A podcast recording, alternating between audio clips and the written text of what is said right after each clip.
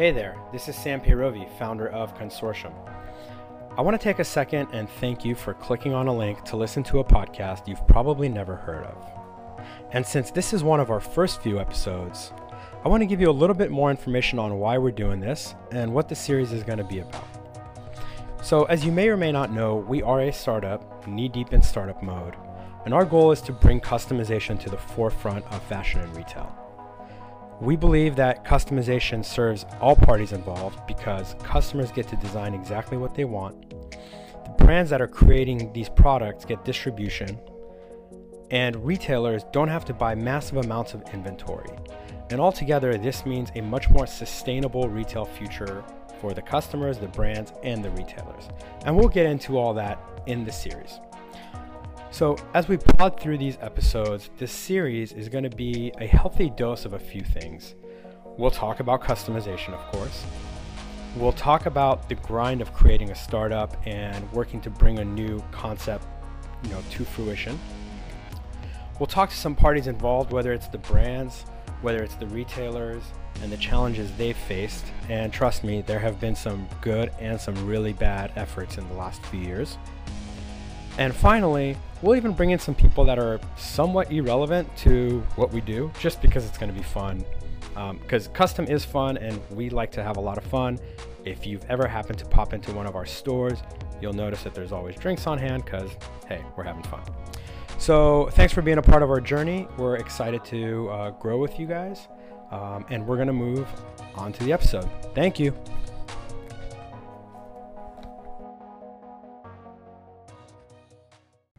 All right, so um, welcome to New York City. Uh, we're going to introduce you guys. Uh, I have Whitney Cathcart here and Vadim Rogovskiy from 3D Look. Um, but you know, before I butcher what you guys do, I'm going to let you guys take it. Uh, so, Whitney, I'd love to hear what you guys do. Great. I'm uh, Whitney, and I'm co-founder of 3D Look here with Vadim, our co-founder, original founder, and CEO. And um, so we are a mobile body scanning technology. We use uh, we're an AI-powered mobile um, scanning technology, and we generate 3D body models and accurate measurements. So our ultimate goal is to make data exchange between consumers and the brands and the retailers that they're shopping simple and frictionless. And I'll hand it over to Vadim and let him talk a little bit more. Thanks. Uh, so I'm excited to be a part of this podcast. And uh, um, yeah, so we need just two photos from any smartphone uh, without any any special hardware to instantly and accurately measure uh, human body to extract more than 20 measurements um, with the accuracy within two three centimeters and to generate an accurate 3D model. And uh, so our technology is unique just because we can measure dressed people. No one else can measure dressed people. And we do that in 10, 15 seconds. Yeah. That's uh, pretty cool. So, um, you know, I'm actually in the customization world, so I uh, have a pretty decent understanding of what you guys do, can always learn more. But uh, we're going to get into the nuts and bolts of um, what that all means from the average consumer's perspective, uh, and hopefully the retailers get it. But so uh, you guys actually just said something that I didn't know. I believe um, the origin of the company, Vadim, were you the original founder? And then, so how did that happen? So um, yeah, so Vadim um, had this concept several years ago. His background is well, mobile technology, mobile marketing, and he was wanted to solve a big problem using computer vision, and knew that there were big problems in retail with return rates. So um, I think that was the inception of the um, the technology. And um, we have two more technical co-founders, um, our VP of engineering and our CTO. Um, and I met um, the three of them about a year and a half, year and about 18 months ago. I was actually looking at fit technologies for a client I have a background in um, manufacturing and, um, and retail. I've spent almost 30 years in the industry. And I was looking at what does the future of this industry look like and looking at, you know, kind of the entire ecosystem and supply chain from, you know, product creation, 3D product development, um, robotics and manufacturing and, and what would like the future look like. So one of those, um, one of the technologies I was looking into was FIT And I met Vadim, and I really liked the tech. And even though it wasn't fully baked, the product at the time, he had this vision of what it was going to be. And um, for me, it was pretty simple. I was like, if you actually can build this, do you even understand the Right. ramifications, how transformational this is? Not only do the consumer journey from the e-commerce side, but really where you um, you begin to think about how do we really fix fit and sizing issues, and that's at the product creation and product development level. So for me, it was about um, putting a mobile, a scanning technology into the palm of the consumer's hand and letting them have the power to be able to share body data with brands and manufacturers in an anonymous way. Um, and so brands and manufacturers can do a better job at creating product that fits the people that is that are actually walking into their store and buying their products online. Yeah, you've already tapped into so many things that I think are relevant to us at Consortium. Um, everything from you know return rates uh, to you know the AI.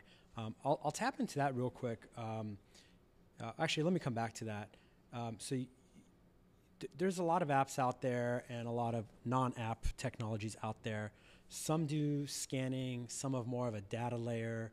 Um, in that chain, kind of just walk us through from a very front end consumer who has a cell phone and an app and takes these pictures of themselves, and then what happens to those pictures um, when they get to the brand or the retailer? Uh, where does it go? How does it get modified? Uh, whatever you can tell me about that. And what I'm really trying to get into here is um, obviously you guys have a handful of confe- competitors and complementary companies. Kind of figure out what your guys' real niche is and where you excel. Um, uh, sure. Uh, uh, so uh, we believe that uh, ultimate success here is uh, a, a combination of uh, user experience that should be very, I mean, the the, the fastest one, the, the, the most seamless one, and of course core technology. So we have been investing into user experience the same amount of resources and time as we did into with with core technology. And um, so like our niche is. Uh, uh, like to be the leader and industry standard in consumer facing um, um, size recommendations and virtual dressing um, um, for smartphones like uh, some mobile fir- leading mobile first solution for uh, size and fit recommendation and virtual dressing and we believe that the easiest way to get it especially for younger millennials generation z is to upload photos uh, especially if you are dressed and you don't need to put any effort here, uh, rather than inputting some information like in TrueFit like experience. For, for example, where you, when you need to recall what other brands do you wear and what size there do you have, and there you have a bias because you can just uh, input some wrong information. Uh, and uh, just answering the first part of your question, what happens with photos? Actually, um, after a user uploads uh, uploads or makes two photos, front and side, uh, right in, in the retailer's mobile app or website using our SDK or, or widget. Uh, the photos are so we automatically blur faces and backgrounds. So it means that photos are automatically depersonalized. That's great because I was going to ask you that question. Yes, and then the photos are being instantly sent to the cloud, and it takes like up to one second, up to one two seconds to process the photos in the cloud, and after that they are instantly removed. Uh, so we don't store photos; we keep only uh, body data, which is measurements, body shapes, 3D models. We use it. Um, for uh, deep learning, for example, but we don't keep photos at all. And uh, this year we have a, a very important milestone in the roadmap to transfer all the processing to actual mobile device, which means that um, photos won't e- even uh, be uploaded to the cloud. They will be processed right on a smartphone. That's awesome. And uh, I, I- mean, we, we, we won't even need to blur anything. Yeah, because I, uh, you know, getting into the privacy, uh, obviously, you know, I'm one of those consumers. I just don't care. I'm not worried about it, but a lot of people do.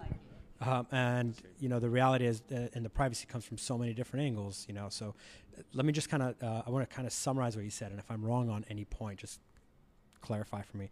So it's a consumer-facing app, right? It's on uh, iOS and Android. Both? Okay, so customer downloads an app. They take a picture, two pictures, one from the front and one from the side. And then your guys' software, first and foremost, um, it, it uploads it to the cloud right now. And then it blurs out the face, okay, and the background. And then it takes the measurements in the cloud.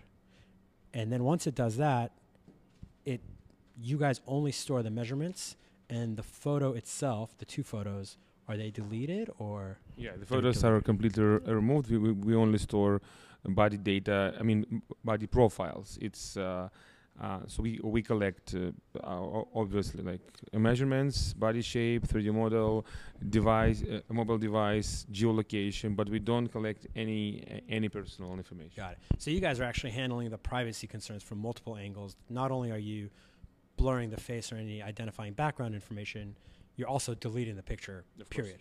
And you're taking it a step further. And actually, I was going to ask you guys about this. Whitney, I was going to ask you before we even started the, the taping. I was going to ask, is this done uh, in a cloud server or on the mobile? Um, and it sounds like right now it's on the cloud server, but very soon, Yeah, yeah, yeah. you guys, uh, the computing will actually happen on the phone itself. So, you know, completely uh, no concern. Now, uh, if, a, if a phone is actually offline or in air, airplane mode, um, it'll still be able to process. Uh, for now, uh, for now, not. We, you need a, a stable internet connection. But uh, as soon as we transfer everything to, to, to a mobile device, it of course it would be possible. Got it. So it's fully fully disconnected. Yes. Right. And that's going to really alleviate any privacy concerns, which a few people will have always. Yeah, and one thing I also want to clarify is that um, so right now we're actually we're B two B enterprise solution. So um, the consumer would um, land on a product page. So if she say shopping at Macy's, she would land on a product page, and she would be um, prompted to upload a front and side photo of herself, and then a fit recommendation would be made based on her body data and based on the data behind the garment and or there could be a virtual dressing application. Um, but there is right now it's not a consumer app so it's not like the consumer downloads a 3d look app. So if the if the retailer or the brand doesn't have an app we are we have an um, api so we'll feed into their you know website. So um, in most cases, we would be, you know, white labeled essentially. Um, and so while we certainly have down the road in our roadmap, um, we think there's great value in a B2C app. Right now, we're an enterprise play, so we are a B2B solution.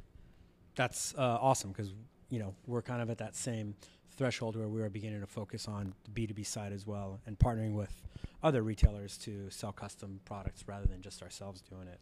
And I think um, going back to your other question too about some of the other c- competition, uh, you know, a lot of the data that's collected on consumers is, you know, for the most part, it's all behavioral da- data, right? So it's my past purchasing history, and you know, I'm going to Mexico next week, and I'm going to buy a green bathing suit.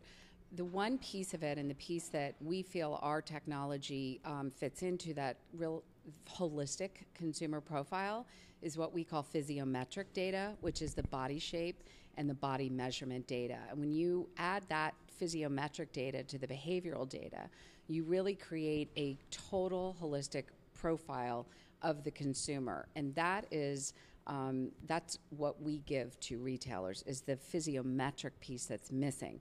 So while there are other solutions out there that are great at capturing behavioral data knowing my past purchasing habits and what colors I buy and what size I buy in this brand and that brand, that's very different than actual body shape and body measurement data.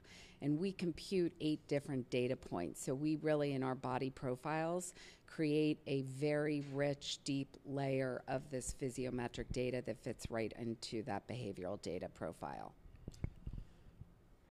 Got it. Okay. So, and then when you guys capture the data and, you know, highly accurate, you, you mentioned that you can actually do it with clothes on, which is a wrinkle that I did not know. Uh, so I'm really interested to hear about that. Um, but the second thing I want to ask you about is once you have that data and you begin to apply, you know, what brand, how somebody would fit into a specific brand, everybody has different preferences, whether they like things to fit loose or tight or real tight. um, so that there's a whole science behind that. I want to see how you guys are attacking that. So I'll answer the second part, and then I'll let Vadim answer the first part of it. Um, so on the second piece, um, and you know, I've I've had design teams roll up to, into me for a long time. If you think about how does a designer design, right? She designs to a customer that, um, you know, she hopes is shopping her brand or the retailer or the brand have identified who they think their average customer is. But imagine now if you had all this data about actually what the cons- consumer looks like who's shopping your brand, not just what total millennials in New York City look like versus Los Angeles, for example, but who is shopping in my store. You begin to think about how you're designing differently. And that is the power of, um, of this technology, is giving the design and product development teams the data that they've actually never had before to begin to think about am I building product for a consumer that doesn't even shop my store? Or am I missing a size or a body shape? So it's really about identifying the white space. And our goal is to be able to give this, capture the data, and then funnel it back to the brands and the retailers so that we can build um, rich insights and metadata on top of it. And then to the, um, you talk about neural networks and, and um, body contour and identifying under clothing. Sure. Um, yeah. So if since the very beginning we wanted to uh, unlock this uh, huge opportunity to measure dressed people, um, and uh, uh, so uh, it's it's possible for us because one of the core elements of our technology is convolutional neural networks. So basically, they are trained on a big proprietary data set of photos of people. I mean, on front and side photos of people uh, wearing different garments on different backgrounds. Which means that um, after we train the, um, so after this training, uh, for more than like for, for since we started we were always we were collecting new data labeling it training and training again so optimizing and uh, now our neural networks can really understand where the body is uh, actually located under the garment better than the human eye. So um, and that's why I mean that's why we can measure dressed people. But of course there is a limitation for now. It's like it works better for uh, one layer garments, just shirts or t-shirts. But uh, we we want to, to move to move f- further in this direction and uh, to be able to measure people uh, uh, wearing just anything in in in the future.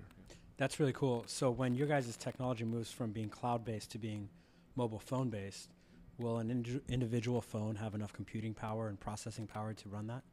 Uh, that's a good question. Uh, so uh, we, we, we, we already have some internal prototypes. We tested it. So of course, there would be some limitations, and uh, I think it, it would work well on the latest uh, Samsung, uh, Huawei, and Apple devices. But of course, I mean that likely won't work on iPhone 4 or 5 or something like that. Yeah. And will 5G have implications onto that? I'll, I'll ask a question. So Whitney asked, will 5G, what will be the implications of 5G? Obviously, it's helping your transfer power, or does that not matter once you're fully on the phone? Once we transfer to the device, it won't matter for us. Interesting. Okay. So uh, I'm going to tell you guys a little bit about kind of why that's so relevant for us. So when we started consortium, uh, you know, custom suits and custom shirts fairly commoditized. Uh, a lot of people are doing it. Who didn't have retail uh, distribution was all these other custom brands that do handbags and watches and fragrance and lingerie and custom jeans. So that's you know who we started to work with. We started to focus on the accessories brands because we wanted to avoid that sizing issue. But as we started going down the path, we just really quickly saw how big the need was for the outlier fit, right? Whether you're small or very big, those are the people who come into the store and they, you know, they go bonkers over the fact that they can get a pair of custom jeans. Um, right now, the way we're doing it with our brands, any brand in here that requires custom fit, such as the lingerie, shirts, jeans, shoes, all our brands have a um, a remake policy, and this is something we require of them. So if a customer orders a pair of custom jeans, three four weeks later they get it. If it doesn't fit right, that brand will remake that product at their cost. And the reason they're doing it is they're basically saying, look, we're willing to give up the margin on that first sale because by doing the remake, you lose your margin.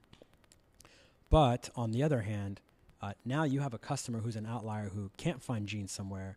Now we have a size and he's happy and they'll reorder. Where I think that gets really interesting with you guys is your technology could not only help the customer get the product right the first time, but it could actually help the brand not lose their margin on remakes. So that's awesome, and it's a conversation that we have internally all the time because I- inclusivity, inclusive sizing, is not only is it an opportunity, but it's something that should be addressed. Um, and we hope that the ability to generate a model and give somebody who falls in some of those outlier sizes the ability to share body data without having to like strip down to be naked because our technology you don't have to strip down to your bra and underwear or be naked like some of the other mm-hmm. scanning products out there. So it give and you know for a lot of people they don't want to take a picture of themselves so what our technology enables is for somebody to be able to number one do a selfie at home because you can our technology works in selfie mode. You just need a full length mirror so that we can see your head and your feet but you can be dressed. And if we generate that 3d model a, a brand like that particularly if they're using a 3D product development software, can actually fit that denim on the 3D model. So they can actually customize it in 3D before they make it. They could share it back with the consumer and say, This is what it's going to look like on you. Do you like it like this? And make changes before a garment is even cut. So when you think about sustainability feeds into this too, right? Because you're making less samples that aren't going to be used that go into the landfill. Number 1, there are less returns that what happens to all those returns? They end up in a big, you know, dump down in Haiti and all those fumes go into the into the atmosphere. I mean, there's so many ways technology like this and and you know what you're doing on offering customization that they work together and that I think over the next 10 years we have the ability as companies like yourself scale and our technology scales and the consumer you know becomes more comfortable with it we have a real ability I think to um, to kind of hit how do you handle inclusive sizing number one and how do we begin to think about making a dent into our you know the sustainability factor Uh, absolutely. So we uh, we did a video shoot a couple days ago in here for a uh, upcoming Kickstarter. Shameless plug. Please go buy stuff from us. Um, one of the data points that we finally narrowed down onto was the fact that, um, you know, fast fashion production waste. What? How much of that before a customer even sees it uh, ends up in a landfill? And I, I, the number to me was just absolutely appalling. It's 15 billion tons annually, ends up straight in the landfill and never even hits a shelf. So, the second number that we saw, which you know was less relevant to us, is how much consumers waste. Um, the annual waste that consumers you know throw away of clothes is actually 90 billion tons annually. So 15 billion never 15 billion tons never hits a shelf. The other 75 is just you know easily discarded um, items that people just don't care about because it was uh, a ten dollar sweatshirt from you know I'm not going to name anybody, but you know who the big fast fashion players are. Where that becomes really interesting for us, um, even beyond saving that, is when a customer customizes a product and it was made one off for them, you have a relationship with that product. And we see this every single day with every customer that gets so excited about even creating their own custom fragrance or whatever it may be, or you know, a shirt or jeans or whatever. When people custom create something for themselves, they love it. They take better care of it. They have a lower propensity to just discard it. So, customization from what we're doing and from what you guys are doing uh, is going to lower, you know, landfill waste drastically. And uh, I honestly think this is just getting started. I mean, I understand why fast fashion happened over the last 30, 40 years. It was a function of just getting as many goods out there. consumer behavior Consumer behavior. advertising But what's happening now is technologies, whether it's fit technology or customization technology or even production, you know, made to order production technologies, these are enabling brands to merge the old with the new, old school production um, you know, one-off handmade with new school technologies that allow for that to be at a lower price point. And something we talk about a lot is democratizing customization. It's just the idea of custom shoes shouldn't be $2,000 anymore. Now they should be $500. And it's a full custom fit. It's perfect for you. You design it. Um, and when you start to bring the price point down and get it to a place where more people can afford it, as the masses slowly move towards the custom and made to order model and away from the inventory model, the sustainability uh, drastically improves. And also touching on to one of your points too, I think you know we're bringing up a new generation, Gen Zs, as they come into spending power. They are growing up in a world where where all of this is really meaningful to them. What are they eating? What kind of products are destroying the world? And clothing and apparel, they have much more an awareness Absolutely. of what this industry has done to their world than any previous generation. There are recent statistics out that Gen Z is willing to wait longer and pay more for customized product. I see it in my own kids. Um, so I do think it's you know it's all emergent, but it's it's the right timing, and we have a um, we have a population that are, you know, shortly coming into real buying power here, and they will help drive that this revolution. Absolutely, and you know, millennials, Gen Z, everybody's changing consumer demand. It's funny because when you, if you watch industry and trade reporting, you'll see everybody, you know, talking pro and con about both sides. One day it's everybody wants everything now, and this is why Amazon's succeeding. One day it's Amazon's not succeeding because you can't wait a day so I mean, you hear both sides of everything. The reality is, it's an enormous market, and I think uh, there's room for a lot of companies to do a lot of different things. It's it's all about a shift, and the younger mindset is, I am willing to wait for something quality and good, because I don't want to be part of what has happened the last 20, 30, 40 years and the waste and um, consumer behavior that created a lot of not only the retail problems but a lot of the economic problems that we've seen. So it is a mind shift, and technology is enabling it. And the tech just wasn't there years ago. So it's you know consumer buy-in and and combination of consumer buy-in and also technology being ready and enabling a lot of the um, you know transformation that we're seeing. Yeah.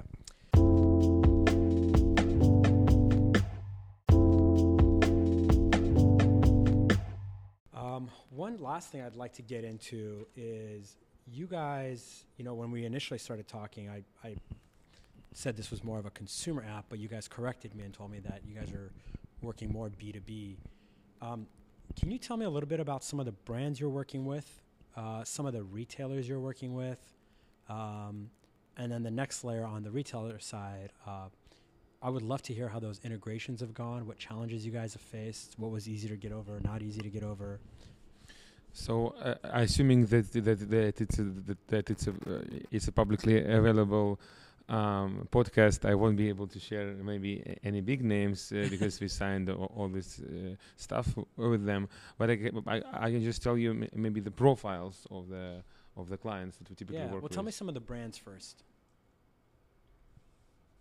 Yeah, yeah. I, I just mean that uh, um, Got it. So you, you can't can't share it. Okay. Okay. Yeah, but I, I, I, I can just tell you how, how it happens. Maybe like the the flow. So it starts from. Uh, um, obviously from demo, then um, like POC, like proof of concept or testing. So they take our showcase mobile app, uh, they just get maybe 10, 20 employees or fit models. They just they scan them. They they look at uh, measurements. They look at size recommendations, um, uh, after they are fine with it, uh, we go into commercial pilot, and uh, there uh, we create for them. We create a white label app for for, for them, uh, or we give them SDK or or API to implement that into their mobile app or website, and then they they they um, they they distribute this uh, among let's say thousands of consumers of some particular segment of their audience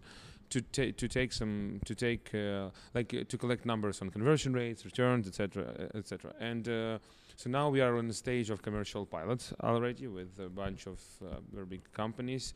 W last year was a year of POCs, testings. We le we, le we learned a lot, and th this year we are going to deploy. Mm, uh, multiple, I mean, um, full integrations, like fully commercial in- integrations.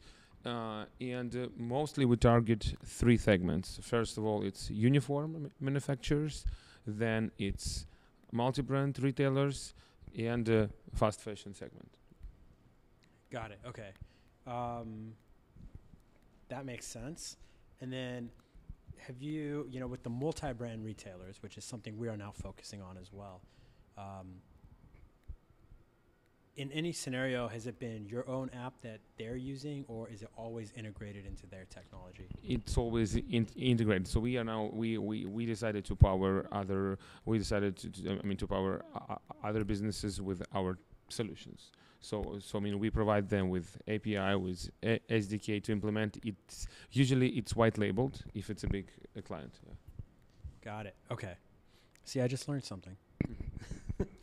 um, I imagine that there'll be a day where a consumer has their phone and it's almost like a digital passport of all their body data. And it, a lot needs to happen on the retail segment, but imagine just walking into a store and scanning the garment and being able to see it on yourself in augmented reality.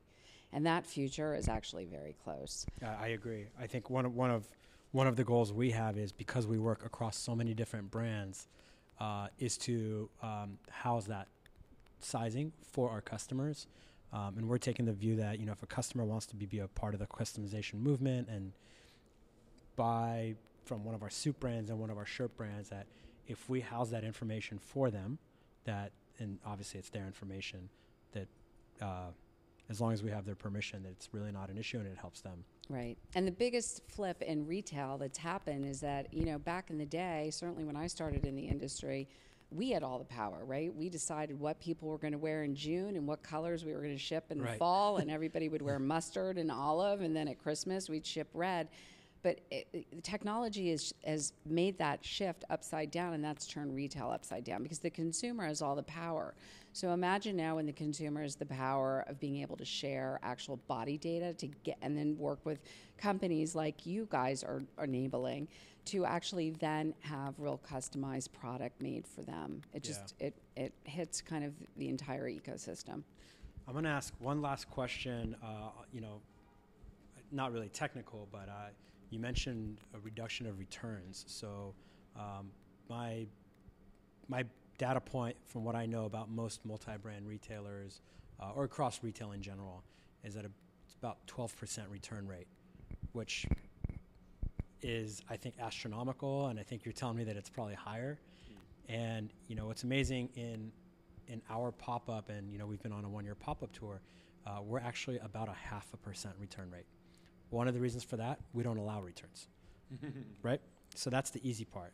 Uh, but the real answer to it is that customers know that when they're customizing something, there is no return. The only time there's a return is if there's a remake, and remakes are very, very low. Um, I'd say averaged across all our brands, it's in the low, low single digits. So, you know, and again, that goes right back to cutting out waste, and it goes back to uh, improving, you know, retail margins. So, um, you know, in subsequent podcasts, we're going to keep talking about, you know, why we think customization is the wave of the future for retailers. But obviously, you guys see that, and we see that. So I love that. Well, we think that you know this concept of try before you buy will help returns. They're way, way higher than twelve percent. That feels like a in-store brick and mortar number. E-commerce, we know, is you know, depending on product can be, and depending on who it is, can be you know from forty to 70, 80 percent. I mean, it's high, much, much higher than twelve percent. Um, you know, I think ultimately we look at our technologies uh, way to reduce return rates because we're helping consumers do a better job of, of understanding what it is they're buying before they purchase it. We've created a monster with returns. I mean, we've just made returning too easy, and Right. you can't really take that away now that you've given it to the consumer. So, how we think about how to use technology now that you've got these return policies in place and you can't take them away. How do we? How does our technology sit on top of that and help consumers feel more confident that what they're buying on the front end is actually going to fit them? And again, that all funnels back to how are you making product in the very beginning. Yeah, I, I, to me, I consider that the Zappos factor. I've always had the feeling they were the first ones that enabled customers to just buy three and return two, and then people just started doing it everywhere, and now people start doing it in retail, and it was always happening. I think it's just become more prevalent. So, um, well, I actually want to hear about what you guys are doing in New York and what are your plans for the next couple of days, and uh, Yeah, because you didn't come here for the uh, below zero weather. It's actually kind of nice from California. I grew up here. Um, so, yeah, we're here um, meeting with clients and um, meeting with some of our venture capital um, partners and hope to be partners. And um, we've got a really full schedule this week and early next week. And then we'll be back out in California. And Vadim's kind of very global right now. He's, I think, heading to Barcelona. Is that correct? And then to China, yes. And then to China. the place, So Hustling, The yeah, startup- hustling. the It's, it's the life of, of a startup, right? Yeah. So, but thank you for having us. I'm- we I'm really really glad we appreciate it, do it. and it's awesome what you're doing. And and you know, we hope we see partnerships like this as being part of the future. I 100% agree. So, congratulations on everything you guys have done, and uh, you know, our, our technologies kind of all need to band together to help push this whole movement forward. So, I think collaboration is a big word of the future in an industry that's traditionally been pretty siloed. I think the future of it is collaboration. well, thanks, guys. So thank you. Thank you. Thank you for having us. Hey, and we recognize that that episode may have been so captivating that you forgot about what we discussed at the beginning of the episode. So, we're here to remind you our Kickstarter is actually live for a couple more weeks, and we would really appreciate your support. If you get a chance, please go take a look at these custom and interchangeable belts. They will change your life, we swear. Uh, the link is cstm.style forward slash KS podcast. That's the link to the Kickstarter, not the podcast. But again, that link is cstm.style forward slash KS podcast. And we look forward to bringing you a lot more episodes, so please subscribe wherever you listen to your podcasts. Thank you.